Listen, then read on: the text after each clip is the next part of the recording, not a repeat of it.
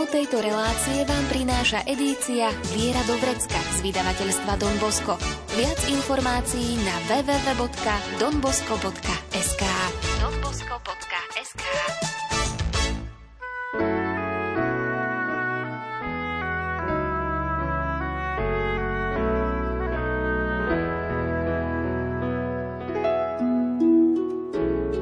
Viera Dobrecka. Praktická príručka každého kresťana. Viera Dobrecka.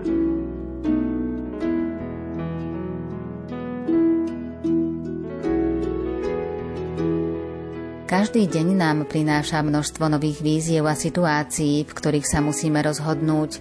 Môže ísť o maličkosti, ale aj o zásadné a veľmi dôležité rozhodnutia.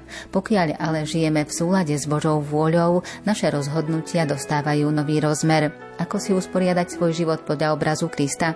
Aj o tom nám v nasledujúcich minútach porozpráva autor brožúrky Duchovné cvičenia na ceste k Bohu, direktor komunity vo Vinbargu v Bardejove, Don Viliam Ryško. Zaznie hudba podľa výberu Diany Rauchovej. O zvukovú stránku sa postará Marek Rímovci a príjemné počúvanie vám praje Andrea Čelková.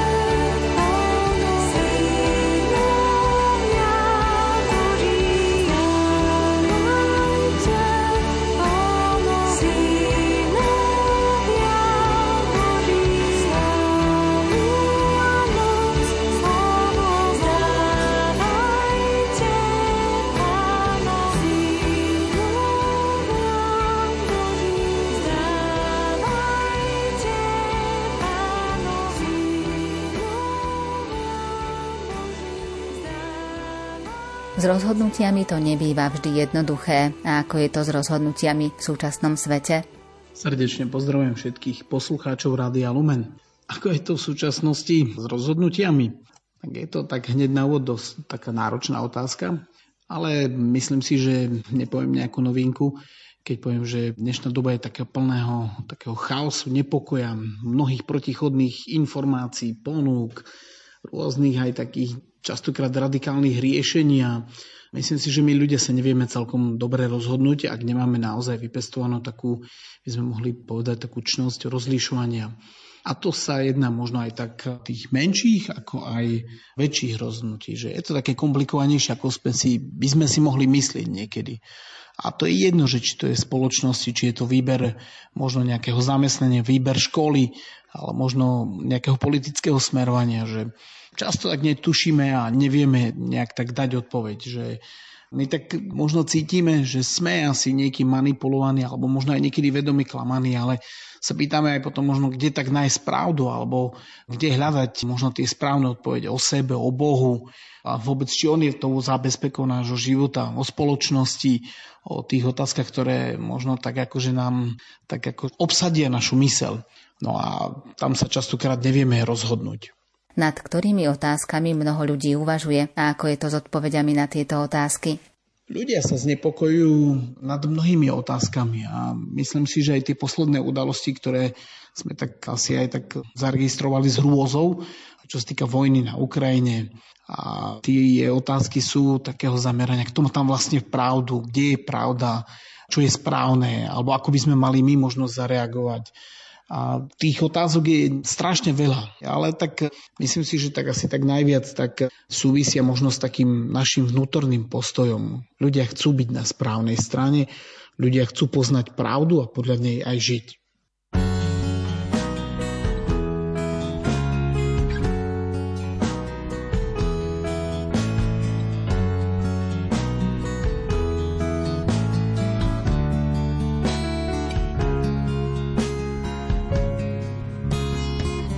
Dotyk ma tak ako záblesk v prítmi rozžiaril svetlom, zbavil púda temnoty a v páde akoby si aj mne vtlačil stigmy na miestach, v ktorých viem, že si to ty, že sú to tvoje ruky, ktoré bolia aj mňa a vtedy modlím sa vždy na ten úmysel, čo pre mňa môže byť aj téma tajná, ty však premeníš ho na ten, čo si chcel.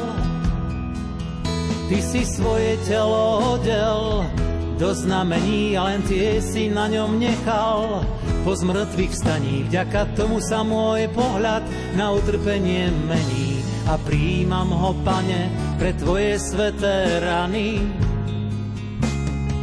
A vždy, keď svet je plný v teba pochybností, ktoré ti znovu naskrz nohy doráňajú, cítim to tam, kde klinec vošiel medzi kosti, keď otváral si slávnou smrťou bránu k raju. A v boku, odkiaľ vyšla pre nás krv a voda, tam, keď ťa cítim, moje srdce tebou búši. A viem, že si to len ty, čo mi silu dodá, žiť okrem seba aj pre spásu iných duší. Ty si svoje telo odel do znamení a len tie si na ňom nechal. Po zmrtvých vstaní vďaka tomu sa môj pohľad na utrpenie mení a príjmam ho, Pane, pre tvoje sveté rany. Tvoj dotyk ma tak ako záblesk v prítmi rozžiaril svetlom, zbavil temnoty a v páde aj mne vtlačil skryté stigmy na miestach, v ktorých viem, že si to ty. Ty si svoje telo hodil do znamení a len tie si na ňom nechal. Po zmrtvých vstaní vďaka tomu sa môj pohľad na utrpenie mení a príjmam ho, Pane, pre tvoje sveté rany.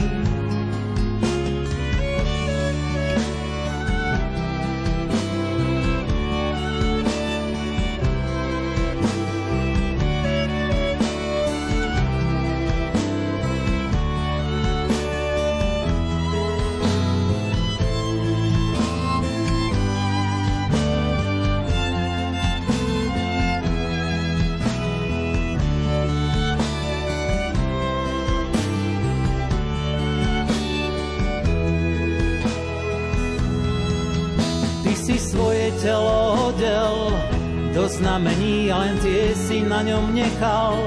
Po zmrtvých vstaní vďaka tomu sa môj pohľad na utrpenie mení a príjmam ho, Pane, pre tvoje sveté rany.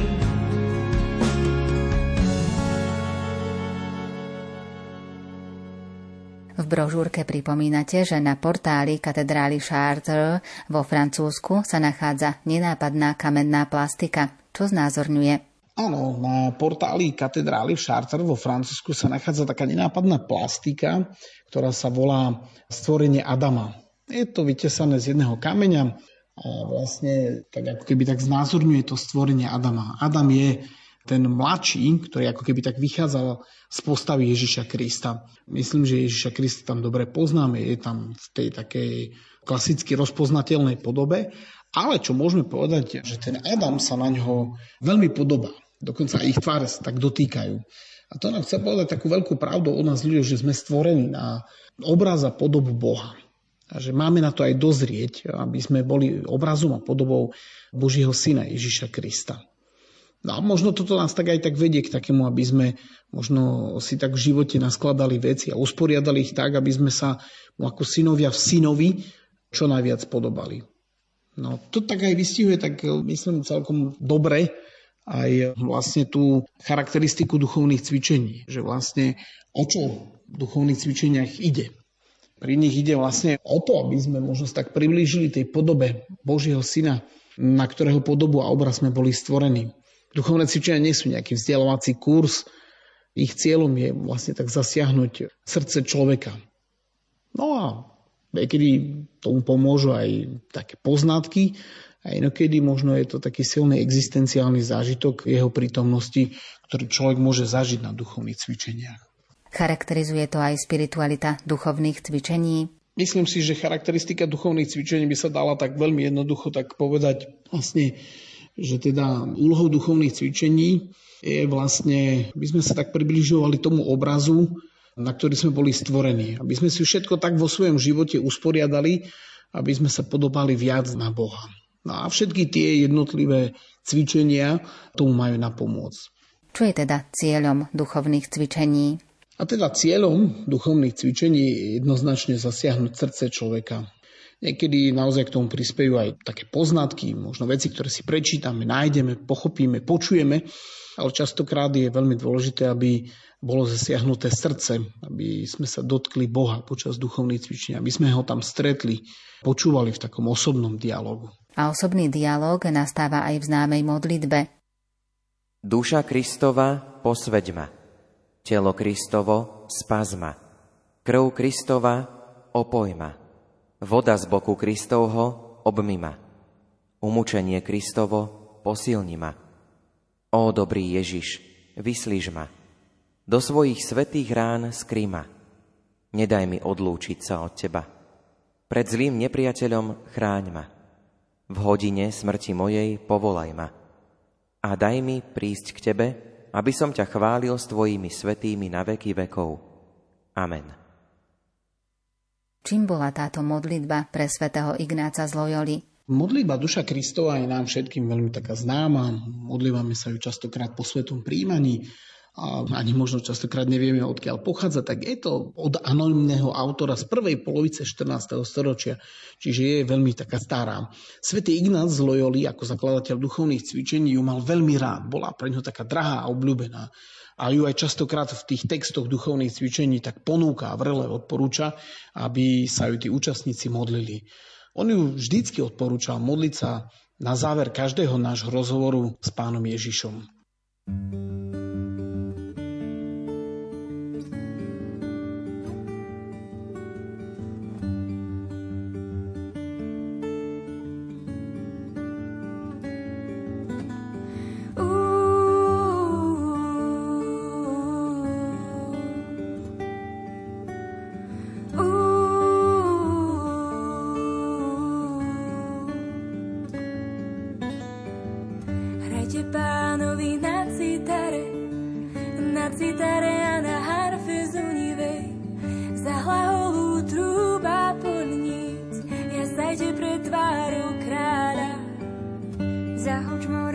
všetko, čo ho naplňa.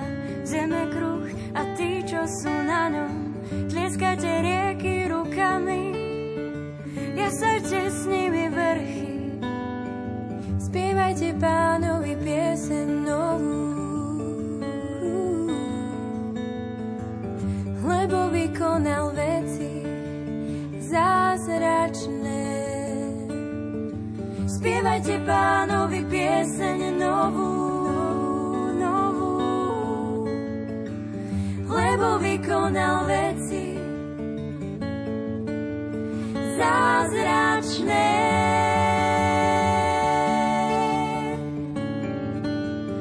Zázračné.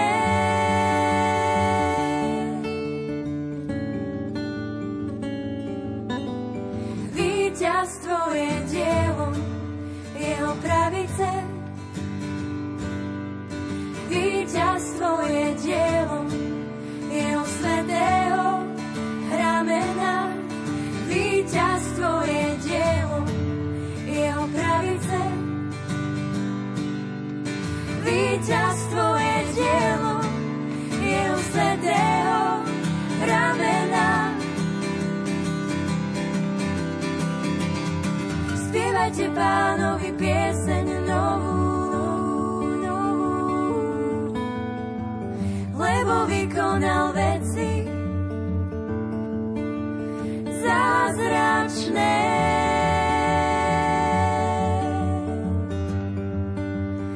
Zázračné.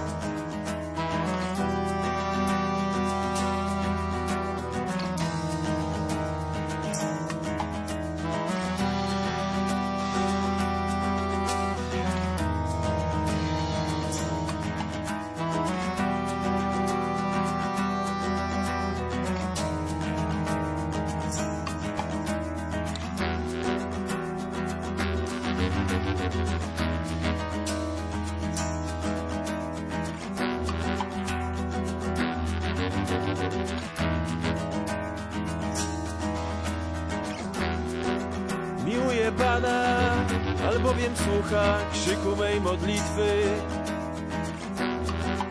Nakłonił ku mnie swoje ucho. Ściskały mnie więzy śmierci. Znajdowałem się w piekle. Męczyły mnie smutek i udręka. Powróć, duszo moja, do swego pokoju, bo Pan wyświadczył Ci dobro.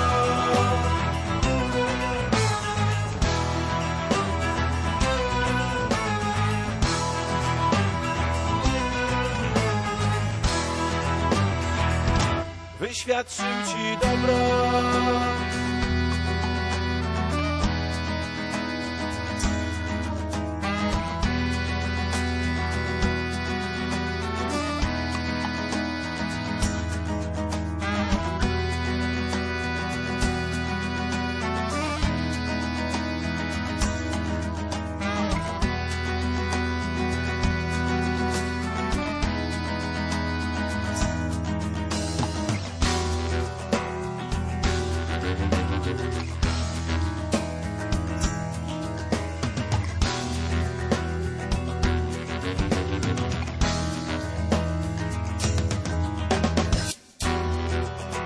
Wierzyłem, nawet gdy mówiłem, jestem nieszczęśliwy. Powiedziałem z goryczą, człowiek jest fałszywy, fałszywy. Cóż oddam Panu za wszystko, co mi wyświadczył. już oddam Panu za wszystko, co mi wyświadczył. Powróć, duszo moja, do swego pokoju, bo Pan wyświadczył ci dobro. Powróć, duszo moja, do swego pokoju, bo Pan wyświadczył ci dobro.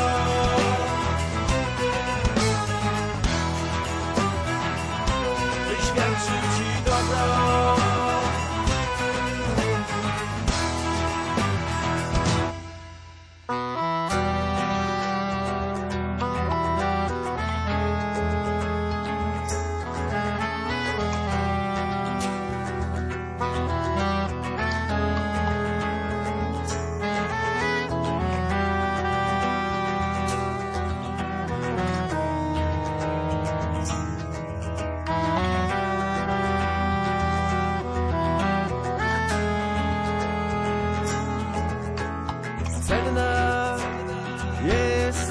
W oczach Pana śmierć Jego synów cenna jest. W oczach Pana śmierć Jego synów cenna jest. W oczach Pana śmierć Jego synów cenna. W oczach Pana.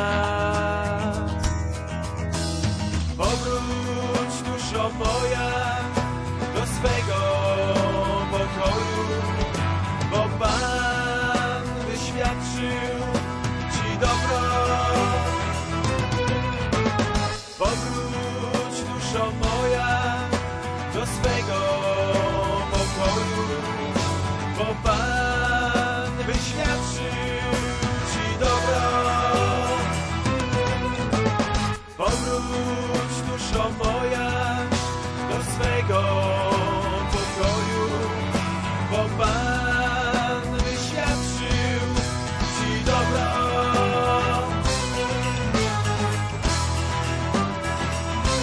Wyświadczył ci dobro.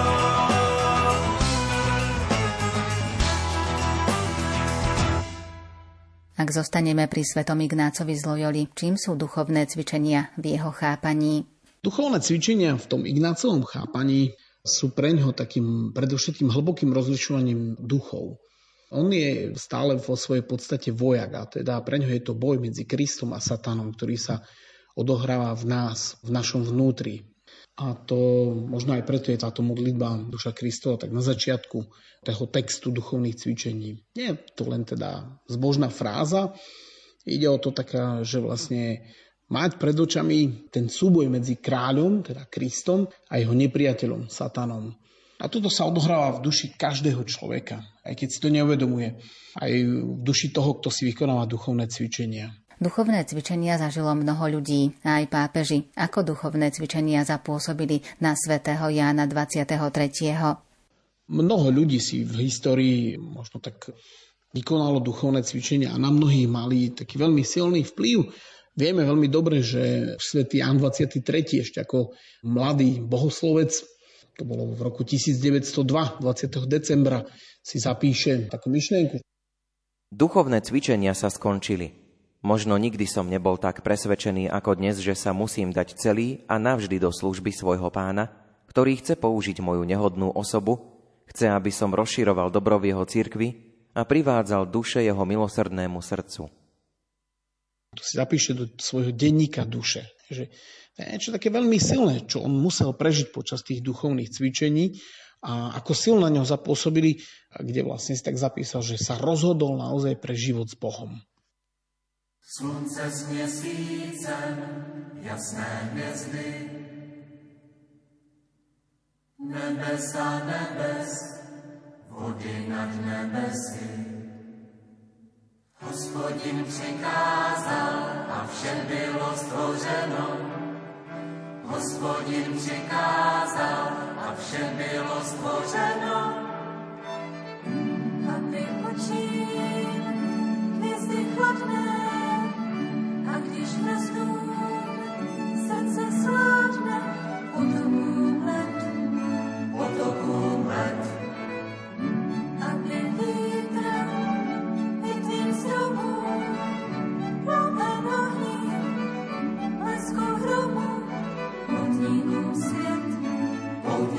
svět.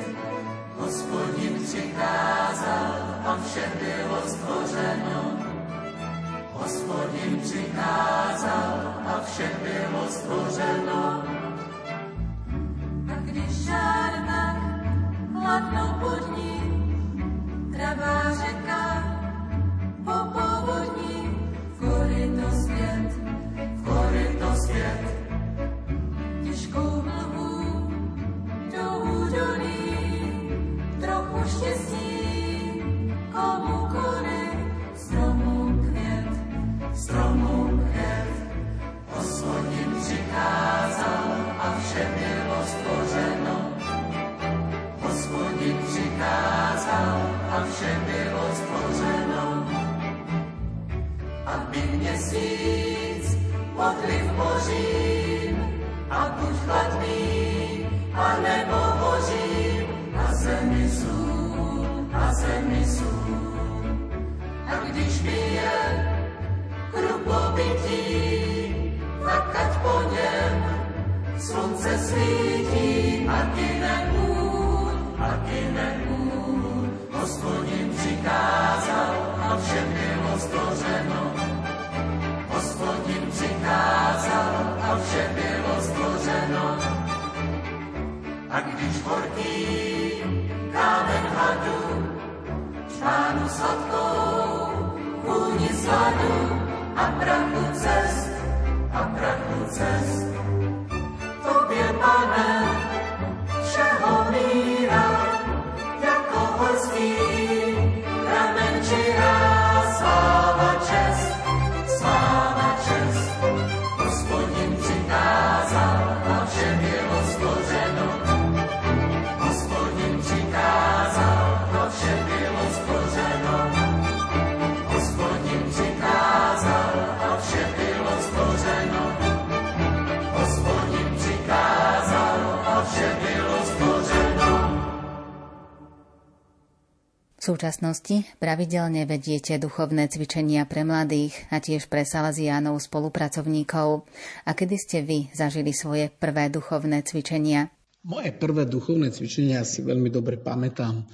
Bol to pre mňa veľmi silný zážitok, ale nie možno tak, ako si myslia možno poslucháči. Mal som vtedy nejakých necelých 15 rokov, chodíval som na stredka, tajné stredka, bolo to ešte počas totality.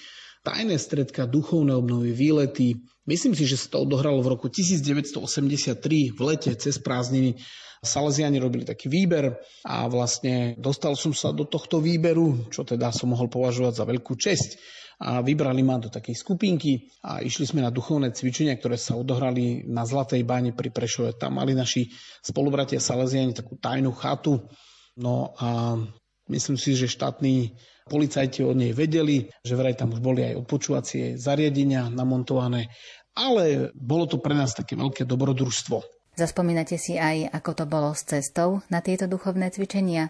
Tak tá cesta bola taká veľmi zaujímavá. Cestovali sme, ja pochádzam z Humeného, cestovali sme vlakom a potom autobusom z Prešova až na tú Zlatú Báňu. Zistili sme, že počas tej cesty nás na to upozorňovali Salesiáni, že s nikým sa nedávajte do rozhovoru, keď sa vás budú vypytovať, kam idete, čo idete, dávajte veľmi také neurčité a nepresné odpovede a buďte vyhýbaví v tých odpovediach, buďte opatrní a tak ďalej, lebo štátni policajti sa tam určite pohybujú.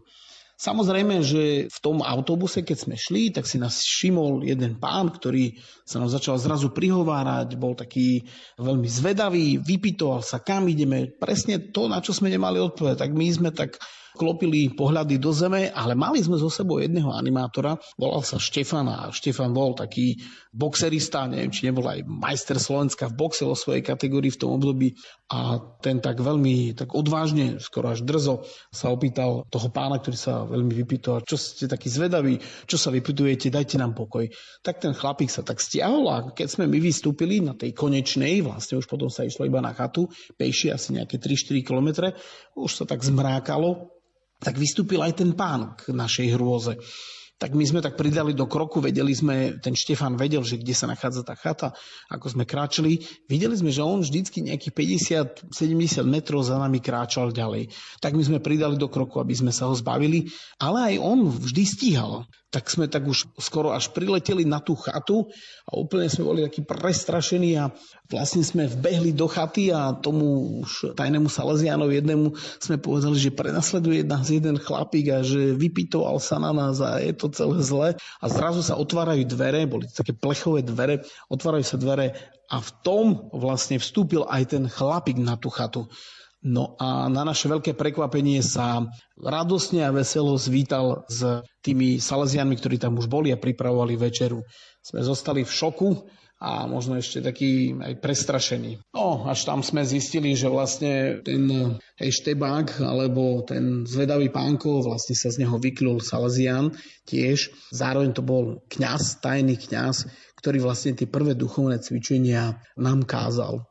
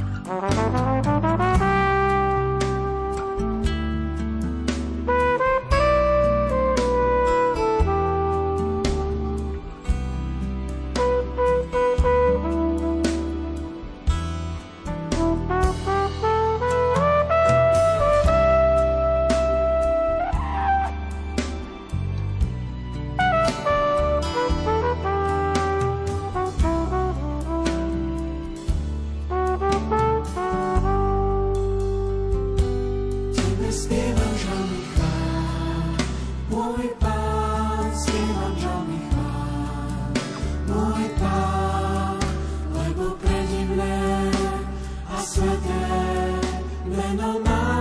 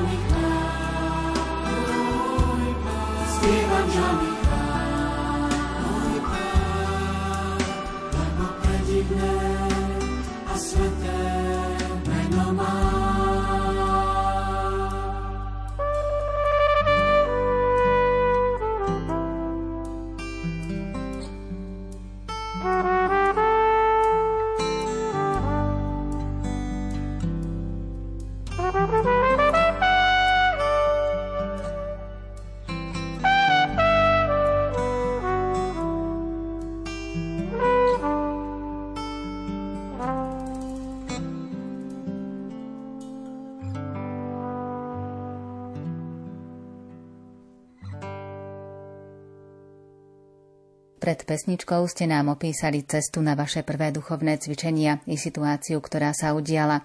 Aké to bolo pre vás, keď ste sa dozvedeli, že z domnelého eštebáka bol napokon Salesián? No, tak prežívali sme to už potom tak pokojnejšie, no ale vlastne nás potom aj tak prekvapil, tak postupne nám tak ako keby tak prezrádzal, že je kňazom, že čo potrebujeme, aby sme mohli mať svätú omšu, a tak postupne sa tak odhalilo vlastne k tomu, že on je tajný kňaz a bude mať pre nás tieto duchovné cvičenia.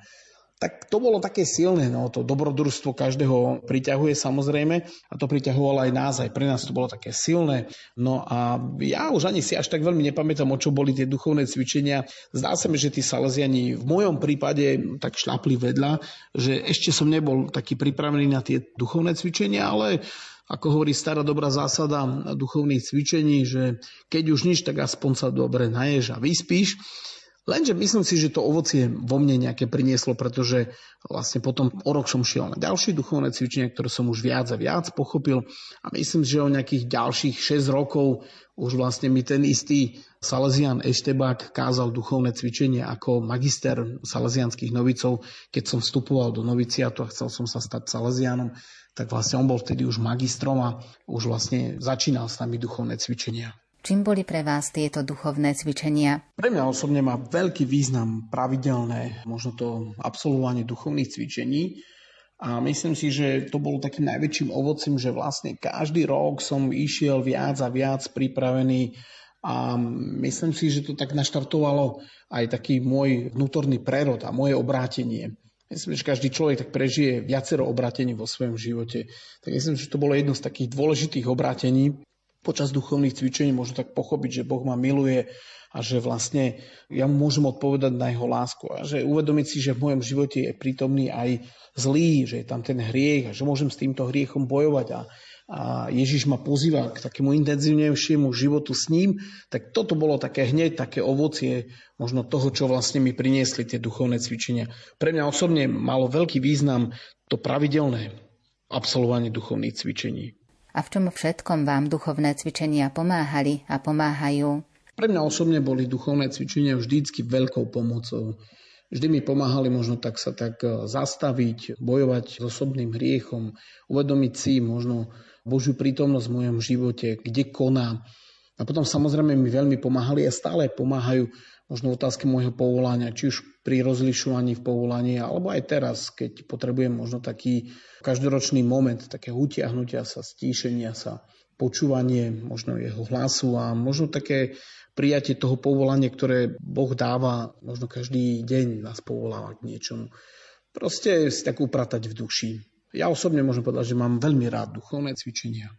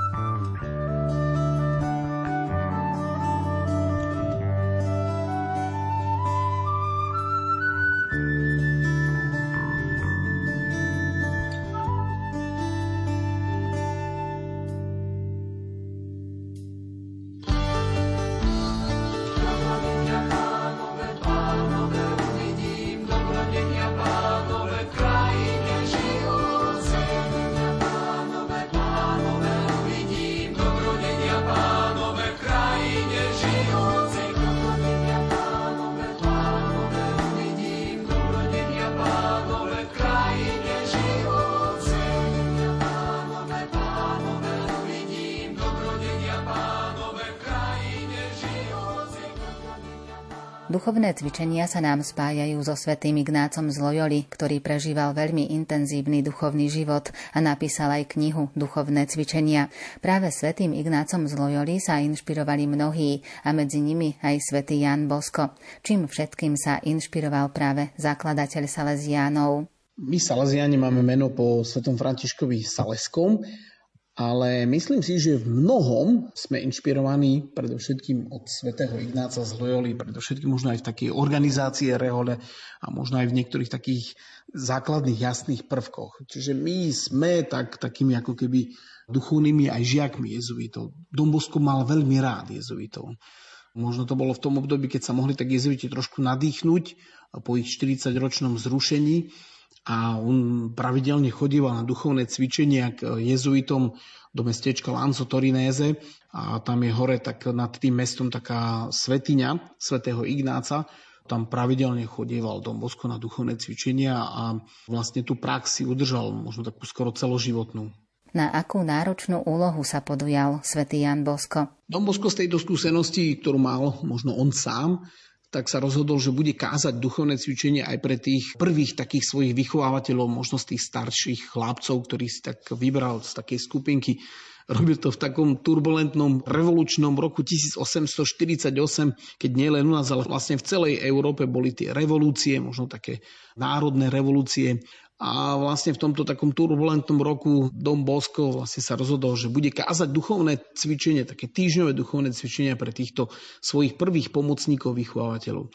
Bolo to veľmi náročné, pretože nie všetci mohli byť ubytovaní možno na nejakom mieste, kde by bolo tak zachované také ticho, silencium a niektorí dokonca z nich aj tak museli dochádzať na tie jednotlivé prednášky a Don Bosco tak aj hodnotil, aj to tak hovoril, že aj keď to chodenie ráno, večer bolo na škodu, že vlastne tí ľudia sa nedokázali až tak celkom sústrediť, ale povedal, že exercície mali pre tých mladých ľudí veľký vplyv, že sa veľmi vydarili, že mnohí chlapci, ktorých predtým možno tak venoval veľa času možno a takého aj takej práce a možno až tak bezvýsledne, on hovorí, že začali vážne kresťansky žiť. Niektorí sa rozhodli aj pre duchovné povolanie, iní zostali ako laici, ale všetci boli z tej skupiny takým pre tých ostatných spoločníkov veľkým vzorom kresťanského života. A tieto slová odznejú ešte raz, pretože svätý Ján Bosco si ich zaznamenal do svojich spomienok, z ktorých je nasledujúci citát. Aj keď to chodenie ráno a večer bolo na škodu sústredenosti a mlčania tých dní, exercície sa vydarili dobre. Mnohí chlapci, ktorým som predtým venoval mnoho času a práce bezvýsledne, začali vážne kresťansky žiť. Niektorí sa rozhodli pre rehoľné povolanie, iní ostali ako laici, no stali sa pre svojich spoločníkov vzormi kresťanského života. Je teda vedenie duchovných cvičení jedným z apoštolských cieľov salesianskej spoločnosti? Možno aj práve preto sa Don Bosco tak rozhodol, že kázanie duchovných cvičení, to už od roku 1859, keď ešte nie je úplne oficiálne schválená salesiánska kongregácia, tak už odvtedy je vlastne kázanie duchovných cvičení jedným z apoštolských cieľov našej spoločnosti. Že myslím si, že to je také veľmi silné, že Don Bosco už v tom období pripisuje duchovným cvičeniam veľký význam a možno si dáva také predstavovať, že chce ich navštevovať, absolvovať, ale aj kázať.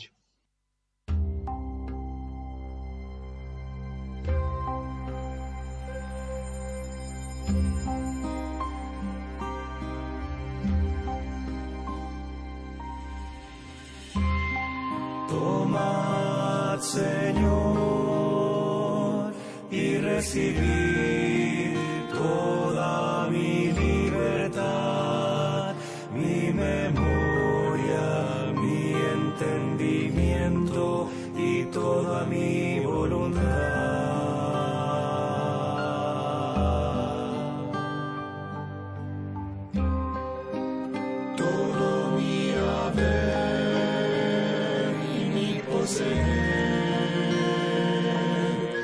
vos me lo disteis, a vos, Señor, lo torno.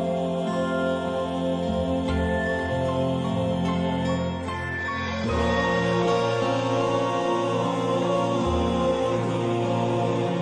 es vuestro.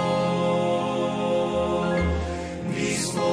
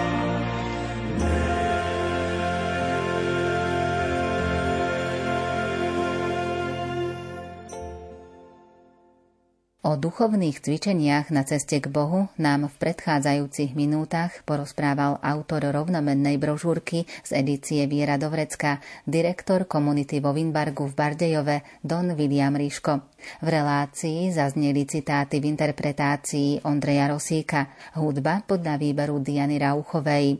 O zvukovú stránku sa postaral Marek Rímovci a za pozornosť vám ďakuje a pri ďalšom vydaní relácie Viera Dobrecka sa na vás teší Andrea Čelková. Tému tejto relácie nájdete v edícii Viera Dobrecka z vydavateľstva Don Bosco.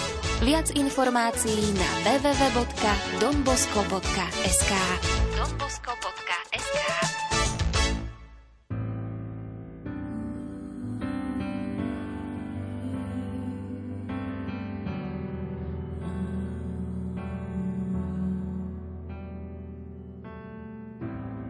Tebe zdvíjam svoje ruky a svoju dušu ako vypranutú zem.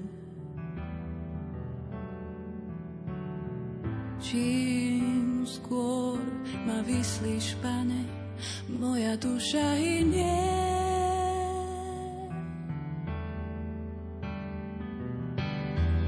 Neskrývaj svoju tvár predo mnou,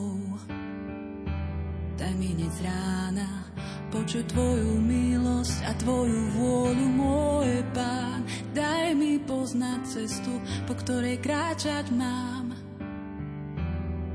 lebo v teba dúfam, v teba verím, na teba čakám.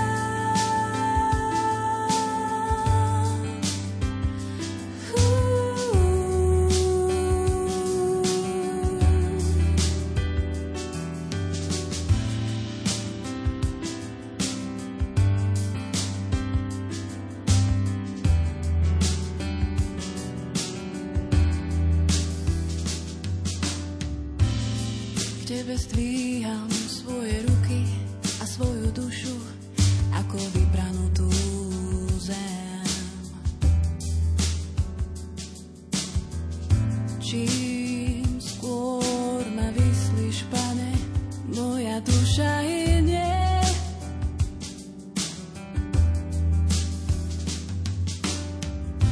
Neskrývaj svoju tvár predo mnou, z rána počuť tvoju milosť a tvoju vôľu, môj Pán. Daj mi poznať cestu, po ktorej kráčať mám, lebo v teba dúfam, v teba verím, na teba čakám.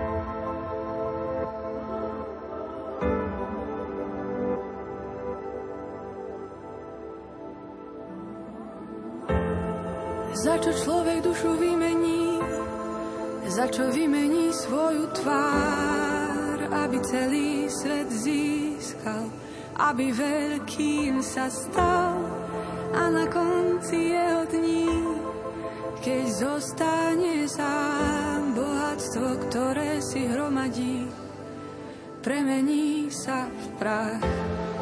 Za čo človek dušu vymení, za čo vymení svoju tvár, aby celý svet získal, aby veľkým sa stal.